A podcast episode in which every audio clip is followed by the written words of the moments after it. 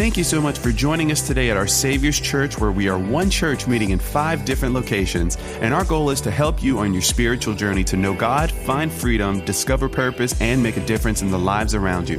If you'd like to learn more about our Savior's Church or how to get involved, visit us online at oursaviorschurch.com.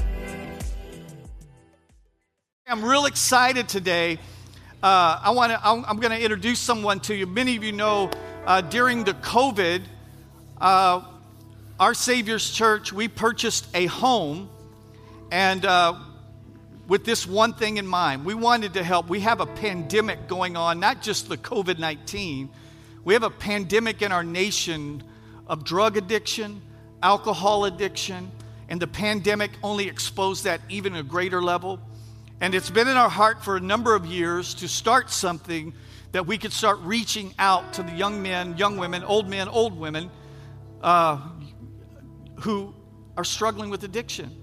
It's been our heart. We've seen, I think in, in one weekend, one weekend, one, there were five deaths in St. Landry Parish from overdose. One weekend. That's what we know of. it, it is a pandemic, it is an epidemic that is going on. And the Lord, we, we, we purchased the house without even knowing who was going to be next. And the Lord sent us a couple. And uh, we're so excited. Michael and Victoria Hankins, and they are here with us today. Michael and Victoria, would y'all please stand up? I just want to what, give them a big round of applause.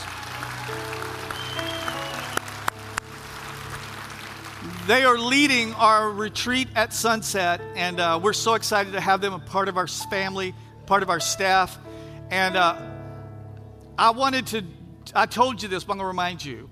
One of the things I wanted to do this year was I wanted to preach less. Not because I wanted to preach less, but because we need to give opportunities for the young men that God is bringing into this house, that God is going to use. And so, by the way, I told Teddy, Teddy Scott, last Sunday when I walked off stage, he was walking down, he was sitting in that section. He was walking down the steps, and I grabbed him and said, Ted, I want you to get ready because I want you to preach one Sunday. And he said, Pastor Eugene, you're not going to believe this. I was sitting up there, and the Lord whispered to me and said, Teddy, I'm going to give you a word for these people. I'm going to give you a message. And he said, That's what the Lord spoke to me while I was sitting in the chair. And then I walked down, and you said, Get ready because I want you to preach. I want to give young people like that an opportunity. They have something to say, they have a word from God. And today, I'm so honored. Uh, I so appreciate this couple. And uh, when, when I introduced Michael and Victoria, Michael's been amazing. He's smarter than most of us. He's smarter than me, I can tell you that. And, and he's smarter than most of people in the room, but he carries a humility about him. And God's taking him through a lot. But I want this congregation to be prepared to receive the young men who preach. And let me tell you, what can we do to help, Pastor Eugene? That, that you encourage them as they're speaking. Y'all have always done it for Heidi, you've done it for me, you've done it for our guest speakers by the encouragement of agreement. Amen. We stand with you. Absolutely. Praise God. I want you to encourage them as they preach. So it's my privilege and pleasure. I want to introduce, I want to welcome Michael Hankins is coming to deliver the word. Would you stand to your feet and welcome?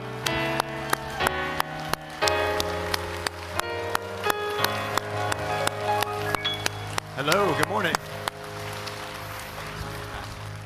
Good morning. Good morning, good morning. Our Savior's Church, Opelousas, you guys look fantastic. I learned something really important. Long is wrong, and if you can't be good, be short.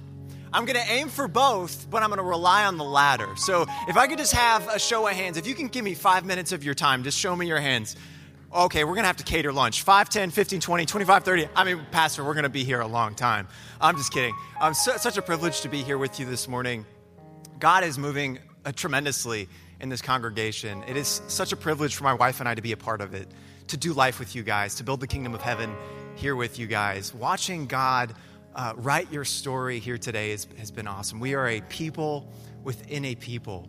God has called us by his name, right, to serve him. It's so, it's so cool to do this with you. So thank you so much for your generosity. You're making the program, the retreat at Sunset possible. Thank you so much for that. We have our first guy in the home, and it is it's so awesome to see what God is doing in his life. And today is actually his birthday, so we're excited about that. Um, we have our next guy joining us next week. So thank you so much for for helping us to robe prodigals. That's what we get to do. We get to put robes on them. And you know, the next step for men that are coming out of Adult and Teen Challenge, they're coming out of these long term treatment programs, their next step is different than yours. But trust me, we all have next steps. And so the retreat at Sunset is a specialized, exclusive ministry home next step for those men. We also have the privilege of running an Adult and Teen Challenge kind of intake network. So, what we get to do is we get to help men and women um, adolescents too go into the program of Adult and Teen Challenge. So my wife and I, we get to spend your money. So thank you so much. Thank you so much for that. We get to spend money. It's like, you know, you see that meme, like explain your job poorly. I give money to drug addicts. Um, no, no. So, so we get to help them. And, and thank you so much for that. Because of your generosity, something incredible has happened. Something that we didn't foresee that was going to happen. So we thought we were just going to be paying for induction fees and plane tickets and stuff like that. But what's, what's actually happened is that we've been able to start ministering to families. And, and we're starting to realize that they need advice and wisdom on how to spot enabling in their households. And, and so, since Legacy, we've been able to minister to 99 families so far. I mean, that's awesome. Praise God. It's been so um, wonderful. And uh, we also have had the incredible privilege and it's because of you. Because of you. You have done this. You have walked 21 men and women into the next season of their life through the doors of Adult and Teen Challenge. Thank you so much for that. Thank you. Give yourself a round of applause. You guys are awesome. You guys are awesome. Opelousas, Pastor Jim LeFou said something about you, and I could not agree more. He said, By the inspiration of the Holy Spirit, you are the crown jewel you are so special. My wife and I have had the incredible privilege of being at all the different campuses at, at, Our Savior's Church, and you are special. You really are. You are the crown jewel in, in, God's, in God's throne, and being able to be a part of that is, has been so cool. And your story has is, is being told right now through the retreat at sunset, through, through the, the legacy, the intake network, but also through the different leaders that you have here. You have incredible pastors, and I can't say enough about them. They're raising up the next generation. I'm so grateful for your pastors. But you also have other leaders in the church that are doing something incredible. Their story is being written here today, too, through them. Right? God is using these people. See, Vic is doing an amazing job with the worship team, isn't he? I mean, so happy to see what Vic is doing. That's the front facing thing. Like, that's like 10% of what he does. He's a discipler. When my wife and I first came here, he was the first person to love on us and take us out to eat. Now, albeit I am a drummer, so he does have an incentive to do that, right? But hey, I'm not gonna, I'm not gonna hold that against him, right? Um, you, you have leaders like, like Kevin, like a pillar in this church. And I'm not saying a pillar because that's what he looks like. You can see him from a distance. No, I'm saying, I'm saying pillar because he is always there. He's, he's, he's greeting people and loving on them. And, and that's our Savior's Church's story. You know what's so cool about Kevin is he gets this uh, he has this hobby where he, he, he, looks for treasure in the wilderness, right? He, he has this metal detecting thing, and he just told me, like, Friday he found a cannonball. It's amazing. Uh, an actual cannonball. Like, I don't know if we should be giving Kevin explosives, but okay. Um, but he, yeah, he found that. And what a, what a perfect picture of what God has called him to be. I mean, think about it. He searches each one of you, finds the treasures within you, and brings them out and introduces you to the gifts within you. That that is what God is doing here at our Savior's Church. But that story started thousands of years ago with Adam and Eve in the garden, right? You have Adam and Eve, and there's this serpent that deceives them. And what do they do? They're expelled. They're expelled from the garden because of it. Adam and Eve, and, and they have uh, Cain and Abel. Cain and Abel kills his brother, Cain kills his brother. This, this horrible thing that happens. Guys, your story is really interesting. It's really interesting. But you're, you're seeing it told throughout the book of Genesis, and it's so cool to be a part of a church that is, that is going back and, and figuring out who they are, not by looking at their jobs or their hobbies, right? They're not, they're not figuring out who they are by looking within, like, how am I defining myself? What do my feelings say that I am, right? Who you are is defined by figuring out who you were created to be. Looking at your history, you are a people within a people. God has called you to something incredible. Crown jewel, Opelousas, your town Your town is not a town of poverty, your town is a town of God's provision. It's, it's, not, it's not a place of, of, of, of crime or, or danger, it's a place of God's protection right? See, this is who God is calling you. Your story is being written, and it's so cool to see it uh, in, in, in, the, in the Bible. So we're going to start off. I'm going to throw the uh, people in the back for a loop here just a little bit. Um, um, Ezekiel chapter 46, verse 9. I want to challenge you to do something today. When the people of the land come before the Lord at the appointed festivals, whoever enters by the north gate to worship is to go out the south gate. Whoever enters by the south gate, go out the north gate. No one is to return to the gate by which they entered, but each is to go out the opposite gate.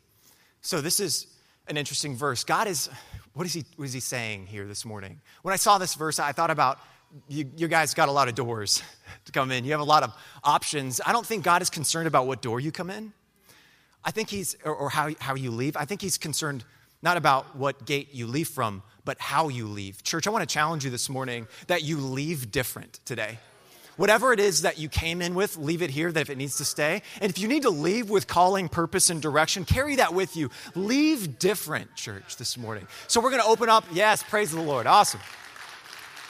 We're going to open up with prayer. We're going to get into our word. God, we thank you so much for your, your, your word that it, it cuts into us, it searches us, it finds the places within us that need to be exposed, Lord God, and it brings them to the surface. God, help us to walk away with something practical to apply to our lives today. Father, we pray for your spirit of wisdom and revelation in this house so that we may know you better.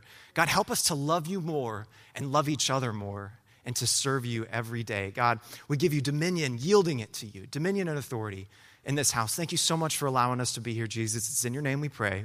Amen. Amen. Amen. So we're in Exodus. Uh, Moses is, is on the scene right you have pharaoh he is um, imposing his, his, his will upon the israelites the israelites are, are being fruitful and multiplying and you're having this uh, pharaoh that is there's this retelling happening in genesis pharaoh is saying these words he's saying uh, we need to deal shrewdly with the israelites and that's actually a mirror to genesis with this shrewd snake and so the pharaoh what does he say he says uh, Hebrew midwives, if you see a son, uh, a Hebrew son born, kill it. And what do they do? They don't listen to the snake. And as a result, they're blessed. And, and you're having this, this Moses come onto the scene, this next deliverer, right? In, in the book of Genesis, we saw our deliverer was Noah, and he came in on an ark. And then Moses was born, and he was placed into a basket, which in Hebrew is ark. It's exactly the same. There's this incredible retelling happening, Genesis to Exodus to today that we're seeing unfold. We're picking up in our passage in Exodus chapter 3. We're going to see this happen here. Let me, uh, let me uh, get to, I'm a little old school. I'm going to use the, the, uh, the Bible here, the, the actual paper one. It's falling apart because my life isn't. So, Exodus 3, uh, it's falling apart. So, yeah. Exodus 3, verse 1. Now, Moses was tending the flock of Jethro, his father in law, the priest of Midian. And he led the flock to the far side of the wilderness and came to Horeb, the mountain of God. There the angel of the Lord appeared to him in flames of fire from within a bush. Moses saw that though the bush was on fire, it did not burn up. So Moses thought, I'm going to go see this strange sight. Why does this bush not burn up? When the Lord saw that he had gone over to look, God called to him from within the bush, Moses, Moses, and Moses said, Here I am. I want to show you some really cool stuff, real quick. I want to belabor this, but you have in Exodus chapter 3, verse 1, Moses was tending the flock of his father in law. As Pastor Eugene taught us last week, uh, he, he's, he's taking care of the flock of his new father in law, Jethro, also like Reuel or something. And he is, Moses is in a foreign land, right? He's, he's, he's in the Saudi Arabia, basically, in, in Midian. And so you have uh, Moses taking care of someone else's flock. Now, you guys know what's going to happen next. You know, Moses is about to be placed over millions of Israelites. And so we see how God begins to shape a man by putting him in charge of something that's not his to see how he does with it before he can trust him with something else, right? So you see, see so Jethro is, is kind of overseeing uh, uh, what Moses is doing. And Moses, he's tending the flock, and, and the, the, he, he sees a bush off in the distance, right? He sees this bush and it's on fire. okay, so I, am not from Louisiana. Uh, i moved here from all over the place, but I'm technically from California. And you guys do some weird things here. Um, let me just put it this way like, I've never lived in a place where, where people set their yards on fire. So you guys actually do that. Like I've been driving down the road and like somebody's yard's on fire and I'm like, what is going on? Oh, they're just cleaning up their leaves. That is not normal. So I don't think that's what's happening here, but Moses is seeing something burning off in the distance. It's not your front yard, don't worry. It's a bush. And he sees this bush and it's not burning up. So he goes up to it and he hears something. What is God telling us this morning? See, there's going to be some things that are going on in society right now some things that are just bringing your attention to them, distractions, things that are not normal, crazy things that are going on. But when you get to those distractions, I want to challenge you to listen because God will speak to you in those moments. Whenever you are surrounded by distractions, hit pause on what's going on, take a step back, and oh, Holy Spirit, what are you trying to tell me? He's going to speak to you in the chaos of today. Listen. Listen for him. And he says, Moses, Moses. And what happened in the garden? Adam and Eve right? Go back to the garden. Adam and Eve, they, they sin against, the, they, they were told to do, to do, like, not do one thing. They did that one thing and they, they covered up their shame. And then God is walking in the garden and he says, Where are you? He calls to them, Where are you? And what is Adam's response? He says, it, it says that he's afraid. And then he, he says, I was afraid because I was naked. Moses hears God speaking, and what does he say? I'm here. Moses says, I'm here. Now, I want to show you something interesting about this. He, he says, I'm here. And then verse 5, Exodus chapter 3, verse 5 says, Do not come any closer, God said. Take off your sandals, for the place where you're standing is holy ground. Then he said, I am the God of your father, the God of Abraham, the God of Isaac, and the God of Jacob. At this, Moses hid his face. Check this out. Moses hid his face because he was afraid to look at God. I want you to remember Moses hiding his face, but he was afraid. When God first called to him, he wasn't afraid. Right? So, but I mean, I would be afraid if I heard a voice, a disembodied voice. I'd be a little, especially because there's this fire and stuff going on. He, he, but when is he afraid? He's afraid after he hears who it is who's speaking to him. I am the God of your father, the God of Abraham, Isaac, Jacob. Moses is where he is right now because he had fled. When he heard this is the God of your fathers. He put his face down because he realized this is, the, this is my moment. I'm being judged. I'm a murderer. This is the God of my people, and he's catching up to me. See, when, when Adam and Eve heard God's voice, it exposed their sin, so they were, they were afraid. When Moses learned who God was, it exposed their sin because they were afraid. But in neither passage do I see God pointing out their sin and saying, Look at how dirty and horrible you are. That doesn't happen. It doesn't have, God isn't the one who's calling out your sin. It is the presence of a holy God who brings it to the surface, not Him who's calling you out. So when you are in the, in, in the body of Christ, when you're near God and that sin is rising to the surface, the natural reaction is afraid. It's par for the course. So you're on the right, you're in the right place. But what happens next? Moses hid his face and he was afraid to look at God. Let's, go, let's keep going. The Lord said, uh, I have indeed seen the misery of my people in Egypt. I've seen their misery. I've heard their cry. And now the cry of the Israelites has, has reached me. Verse uh, 9 says, I'm sending you to Pharaoh. I'm sending you to Pharaoh. Moses, in the presence of God, experiencing this fear because he's realizing, what have I done? What have I done? See, I know this moment I know this moment so dearly, so intimately, because it was in February of 2014. I was on the floor of my studio, my studio apartment. I'd been binge drinking for three days. And I had a bottle of pills in my left hand and a knife in my right. I was ready. I was done. Couldn't do it anymore.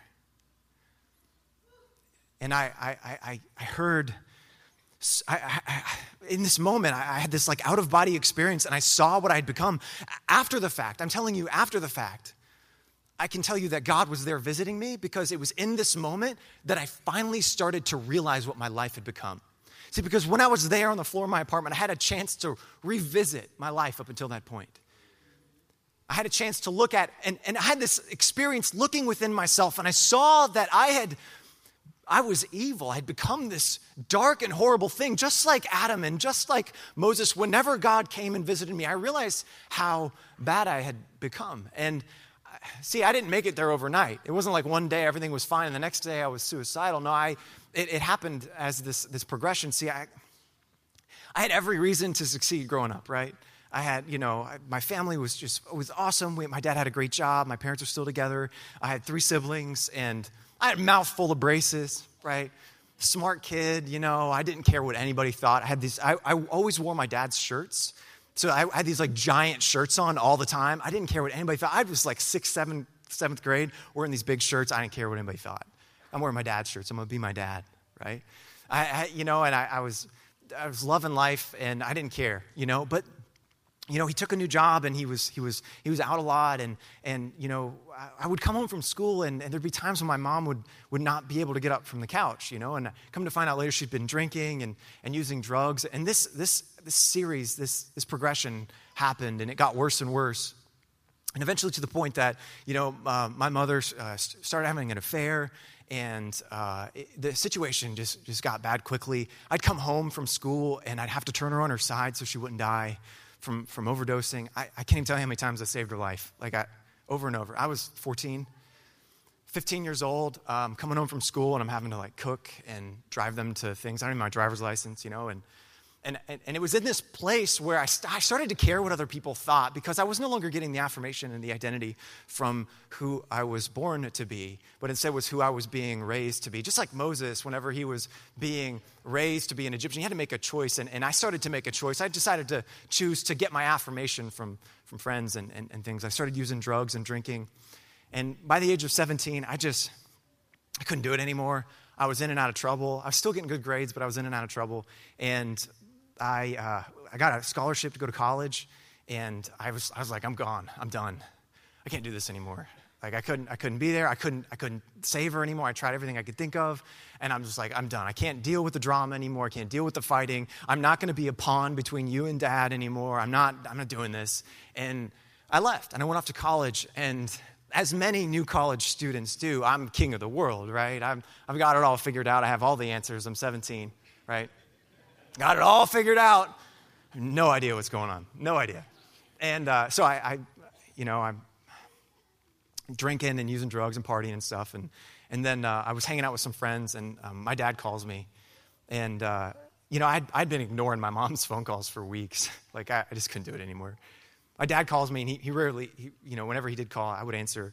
And uh, he called me, and, and I was rolling a joint at the time. And I handed off to my, my friend. I was like, oh, take that. I'm going to answer my phone. I go answer it, and here's what my dad says He says, Where are you? What are you doing? Who are you with? Whoa. See, those questions were not normally asked because he didn't want to know the answers to those because he knew. But it, the thing that scared me the most was his voice because it was in his voice that I heard fear. It's the first time I've heard my dad afraid. I'd, I'd heard him scared. I, I mean, I've heard, I've heard him angry. I'd heard him happy and joyful. I've heard him frustrated, but I'd never heard him afraid. And he took a deep breath and he said, She's gone. She shot herself in front of your siblings. I'd been ignoring her phone calls for weeks. The phone fell out of my hand and I crippled to the ground out in the front and I screamed. I just screamed. And it was in that moment that I realized, like, if this is what life is, I don't want anything to do with it. I chose right then, I'm going to be a drunk. I'm going to be a drunk. I'm going to be a drug addict. Right? I'm going to do whatever I want. And so I did. And it led me to the floor of my studio apartment. I was on the floor of my apartment, and I started taking the pills one after another. I just couldn't, church, I couldn't do it anymore. I couldn't do it anymore. I, I couldn't keep running. I, I, I, I realized that I, I could no longer blame, I could no longer blame the, the drugs. I couldn't blame the alcohol. I couldn't blame my friends. I was in and out of doctor's offices for five, six years after she had died. Being diagnosed with everything you could think of from ADHD, insomnia, uh, manic bipolar disorder. They were trying to just throw pills at me. At that point, I was on nine psychotropic medications, and I was taking them, taking them with whiskey on the floor of my apartment. I couldn't even walk. And uh, I just couldn't do it anymore. Before I put the knife in my arm, I said, God, I'm sorry. Three words. Three words that saved my life. He heard my cry. Like, like he's telling Moses right there. He, he says to Moses, I've heard the cry of my people. And it was just three words. I could barely get them out. God, I'm sorry. But those words are so powerful, church. I wasn't saying the most lofty, influential salvation prayer ever. I was saying God. And so for the first time in my life, you know what I was doing? I was recognizing Him. I was saying, You do exist. I can't deny you anymore. I said the next word, I'm. What, what, what is, what's the power of that word? I'm taking responsibility. I am responsible for this. I had become the very person that I had blamed my whole life. My whole life, I said, I'll never be like her. I'll never do the things that she did. And I found myself in the very place that she was because the person that I was blaming, the thing that I was blaming, I became. I'm. I'm taking responsibility. I can't blame her anymore. I'm sorry. And I was, I lost consciousness. I woke up in the hospital, and my dad was there, in front of my bedside. And he, he, he just broken, pale as a ghost, with his head in his hands. And I realized, like then, I was like, I have been so selfish. My God, what have I done? Somebody came to my bedside and they told me about a place called Teen Challenge. And uh, I said, Yeah, sure, I'll go, whatever. I didn't have any hope. I wasn't like they told me about this program and I'm so excited. Ah, God's gonna change. No, I didn't. I had no. Re, I had literally nothing. I was at the state of pure empty. Nothing. I had nothing. I said, sure, whatever. I'll go. And uh, he's a family friend. He, he he told me about it. He's like, hey, so there's this program. It's called Teen Challenge. I was like, well, I'm I'm an adult. And he's like, no, it's for adults too. oh, okay. Uh, well, it'll change your life. I was like, all right, fine. And it was in that moment that I realized something so powerful. I realized, like, I was so willing to die for nothing. I might as well live for something. You know, I might as well live for something. And it was in this program that I, was like in this orientation room, and there's this book called Personal Studies for New Christians, and in it, it has like it's like the 100 book, and it says, you know, if you've have you prayed to accept Jesus, yes or no? And I no, and they said, would you like to? And I'd, I'd been there for, this is my third day there, and I hadn't slept. I had barely eaten. And uh, I said, yeah, all right. I might as well. I'll give it a shot, right? I, I, checked yes, and then it said, pray this prayer. So I closed my eyes, and I, I, I was like one eye open, kind of reading it. Like, all right, uh, I'm supposed to pray like this, so I prayed. Let me tell you what happened. Actually, let me start by saying what didn't happen. After I prayed that prayer and I said amen, here's what didn't happen. The sky did not part, right? Fire did not fall from heaven. But that night, I slept. I slept. The biggest miracles are not massive in moments, they're massive in time as it stretches out. And I slept the next night and I ate the next day and I started to have a smile on my face. I started to realize there's something to this. There really is a God. Moses, he hears from God and he says, it's, we got we to get into this. Exodus 3, verse 11 right, verse 10. So now go, verse 10, now go. I'm sending you to Pharaoh to bring my people, the Israelites, out of Egypt. Verse 11, but Moses said to God, Who am I? Right? Who am I that I should go to Pharaoh? Who am I? That is a fantastic question, Moses. Fantastic question. Who am I? That is what we're asking, church. Who am I? We don't find out who we are by looking at the things of this world or by our circumstances that you can blame all you want, but anyway, you're going to end up there. Right? You can't blame, you can, who am I? So Moses asked this question, and I want you to see how God responds. The next verse, the Lord, uh, and God said,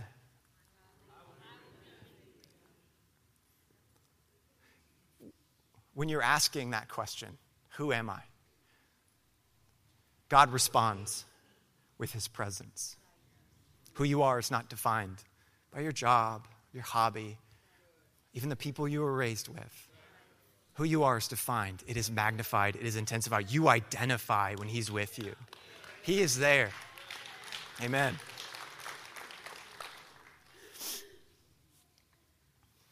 I'll be with you.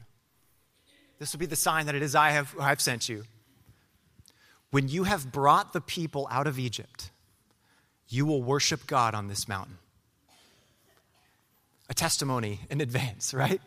Here's what's going to happen. See, he's on the Mount Horeb. Horeb in Hebrew is dry, right? The bush that he is at, that bush, is the burning bush, is in, in Arabic, it's Sinai bush, S apostrophe N E H, Sinai bush. Why is that important? It's a play on words. The original authors are hinting at what that mountain is going to be right? It's a thorn bush, that's what it means in Arabic, but Sinai, it's the same, it's when you when you look at it next to the other word Sinai, Mount Sinai, this is going to be the exact place that the Israelites are going to receive the 10 commandments. Moses is going to climb to the top of that mountain. I want you to remember, Moses when he first met God, what happened? He hid his face because he was ashamed. He goes up on that mountain in Exodus.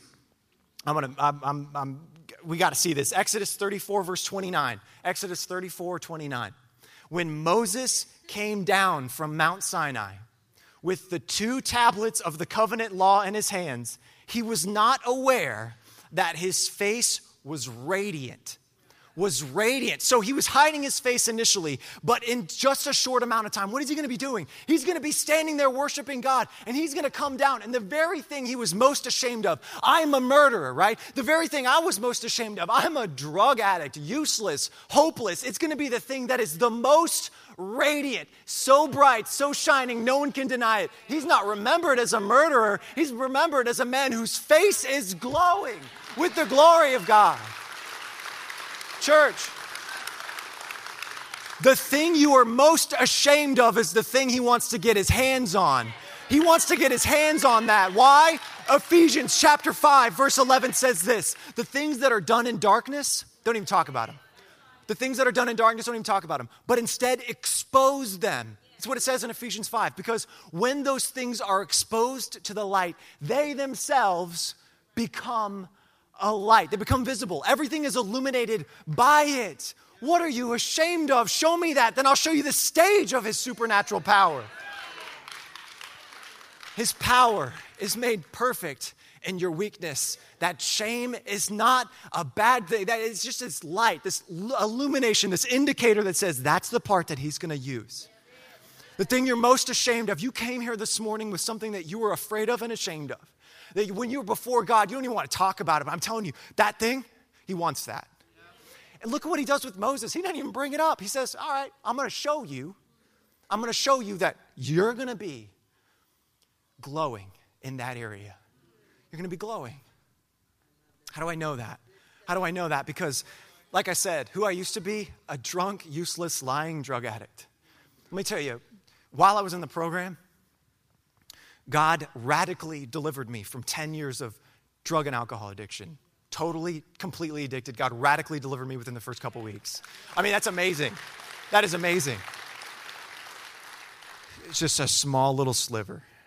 Because the deliverance thing, that's what he does. That's how he introduces himself to the Israelites. He's about to say, I'm, Moses says, who, who, who it is, who's sending me? Who's sending me? And, and what does God say? I am. I am is saying, we sang that song this morning. I am is sending you. Guys, I'm here to challenge you to do something. I'm here to challenge you because as Christians, you know what? We don't say lies, we sing them. we do. And sad thing is, it's not actually that funny because we sing about I am, right? Who He is in our lives. We don't really live it out, do we? What do I mean? What do I mean by that? Do we, we don't really live it out. Uh, is he I am in your finances? Is he I am in your marriage? Is he I am around your kids? Is he I am? Are you carrying Yahweh with you wherever you go? Are, are you glowing? God delivered me from drug and alcohol addiction. And then it just started getting crazier. Because then he started putting purpose and direction in my life. I started finding a reason to wake up in the morning. I started loving the Word of God. Guys, let me tell you, I was diagnosed with manic bipolar attention deficit disorder, insomnia, chronic seizures. I was on nine psychotropic medications when I came into the program. By the time I finished the program, I was on zero. Zero. We are transformed by the renewing of our mind. What, what is Teen Challenge about? Taking the Word of God. That's all we do. We take the verses, we put them in our brain. He does the rest. It's not complicated. We make it out to be. But what, what, what does it mean See, see, Moses is before God and he says, Who am I? And then he starts making a bunch of excuses about who he isn't. I can't do that, right? I, I can't speak.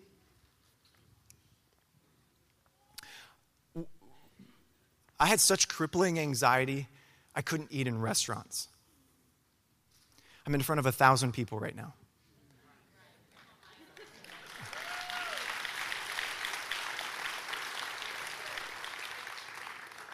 Having I am in your life doesn't mean that you're not afraid. The worst five minutes of my life were right there. Every time. Worst five minutes of my life. Moses was afraid, but he went anyway. Show me your fear, and I'll show you that God's going to be there with you. Because Moses, you know what? He had the bend toward deliverance in him, and he killed a guy, right? He saw, I can do this. Whenever he said, I can, God didn't show up because it's like, all right, you got it.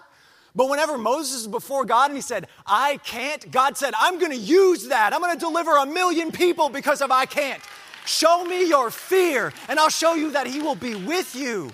He will be with you. He will walk with you. There's nothing, well, I mean, it's very scary. it's very scary. But uh, that fear um, is evidence that He's in your life. And, and let me tell you this being afraid, that's part for the course. It's part for the course, church. And um, I, it's not going to, I mean, it hasn't gone away for me. I've been doing this for a few years. It's not gone away. I don't ever want it to, actually, um, because, you know, courage isn't the absence of fear, it's moving on in, in spite of it.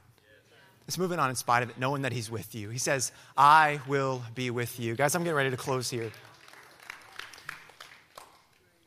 2 Timothy chapter 2, starting in verse 19, it says this Nevertheless, God's solid foundation stands firm, sealed with this inscription The Lord knows who are his. And everyone who confesses the name of the Lord must turn away from, from wickedness. In a large house, there are not only articles of gold and silver, but also of wood and clay. Some are for special purposes, and some are for common use. Those who cleanse themselves from the latter will be instruments for special purposes, made holy, useful to the master, and prepared to do any good work. Flee the evil desires of youth and pursue righteousness, faith, love, and peace, along with those who call on the, on the Lord out of a pure heart. Don't do anything out of f- foolish ambition, right? Stupid arguments, because you know they produce quarrels, right? And the Lord's servant must not be quarrelsome, but must be kind to everyone, able to teach, not resentful. You're going to see throughout the book of Exodus, you're going to see Moses dealing with Pharaoh. Uh, when you, when you see Pharaoh, I want you to think Pharaoh, that's the mind of bondage. Pharaoh throughout Exodus is the epitome, the, the, the perfect picture of bondage. The next verse teaches us how to deal with that. It says, Opponents must be gently instructed in the hope that God will grant them repentance, leading them to a knowledge of the truth, so that they may escape the trap of the devil who's taken them captive to do his will. God is the one who grants repentance. And if you're here this morning and you, you feel like you've been hiding in shame from God and you want to make that, you, you want to make that right before Him, we're going to give you an opportunity to do that. But before I do, I want to teach you about addiction, just briefly. You're not going to change their mind. Every single person in here has someone in their life that's in addiction. You're not going to fix them. Stop trying. It's not up to you. Because you're in, your, in their life, let me tell you what your, your, your position is. Your position is to pray for them. Stop enabling them. Don't stop giving them money. Let me just tell it to you. Whenever my family said, We're done, we're not helping you anymore, that's when my life changed. God is the one who grants repentance. I'm going to ask the prayer team at this point, if you guys would start working your way forward. As they're coming forward, I'm going to provide you an opportunity. After service, what we're going to do is we're going to pray for those that are in addiction after we close, I want to encourage you to say if you have a loved one in your life that's dealing with addiction, I'm telling you this your job is to pray for them. Because it is God who grants repentance. Let me tell you testimonies. Every single time we do this, we get messages afterward, Facebook or whatever, text messages. You know what we get? We get testimonies. Hey, so my loved one wants to get help. I, uh, we were praying in service and they, and they said, look, let me tell you, God answers. He hears cries. He hears cries. He's a God who hears the cries of the Israelites. He heard mine, and it was because someone, someone was praying for me. He heard mine. after service is over, I want to challenge you to bring forward that person's name and lift them up to God and let God bring about that place of repentance in their mind. But at this point, if, if you're here and you want to make that commitment to Christ, you haven't done it yet, during this service, you felt like God's been moving on your hearts, we're going to give you an opportunity. Everyone in this house, if you would just bow your heads, close your eyes, we're going to take a moment here to open it up for you to make that commitment. If you're under the sound of my voice, I'm challenging you. Think about your life. What brought you here to this point? Is He your God? Do you carry His name? Are you His? Because if you're not, you can change that right now. In just a moment, I'm going to ask you to raise your hand. If you're ready to accept Jesus Christ as your personal Lord and Savior, you're ready to just give Him your life, you're ready to live a life that can't be explained. If you're ready to do that, I'm going to ask you to raise your hand. Go ahead right now. If, you, if you're in this house this morning and you want to make Jesus Christ your personal Lord and Savior, I see those hands. If you're ready to do that this morning, just raise your hand. By me seeing that hand, you're just telling me, I'm ready to do this. I'm ready to do this. Well, what I'm going to do is I'm going to walk you through a prayer. Now, it's not the prayer that saves you. Like I said, I was saved by three words God, I'm sorry. It's not the prayer that saves you, it's belief in the one who does the saving. Everyone else in this house, I'm going to ask that you pray with us. If you raised your hand this morning, I'm going to ask that you repeat after me Dear God, I come to you right now in the name of Jesus. I know that I'm a sinner, and I know my sin separates me from God. I don't want that. I want a relationship with you. I want a new life. I want heaven. So, Jesus, I believe in you. I believe you died for me. And I believe you ascended into heaven. And I believe you will save me. So, Jesus, I repent. I turn away from sin. I turn away from this world and I turn towards you. Help me to do that. I give you my life. And now I know that right now, even as I pray, my sins are forgiven.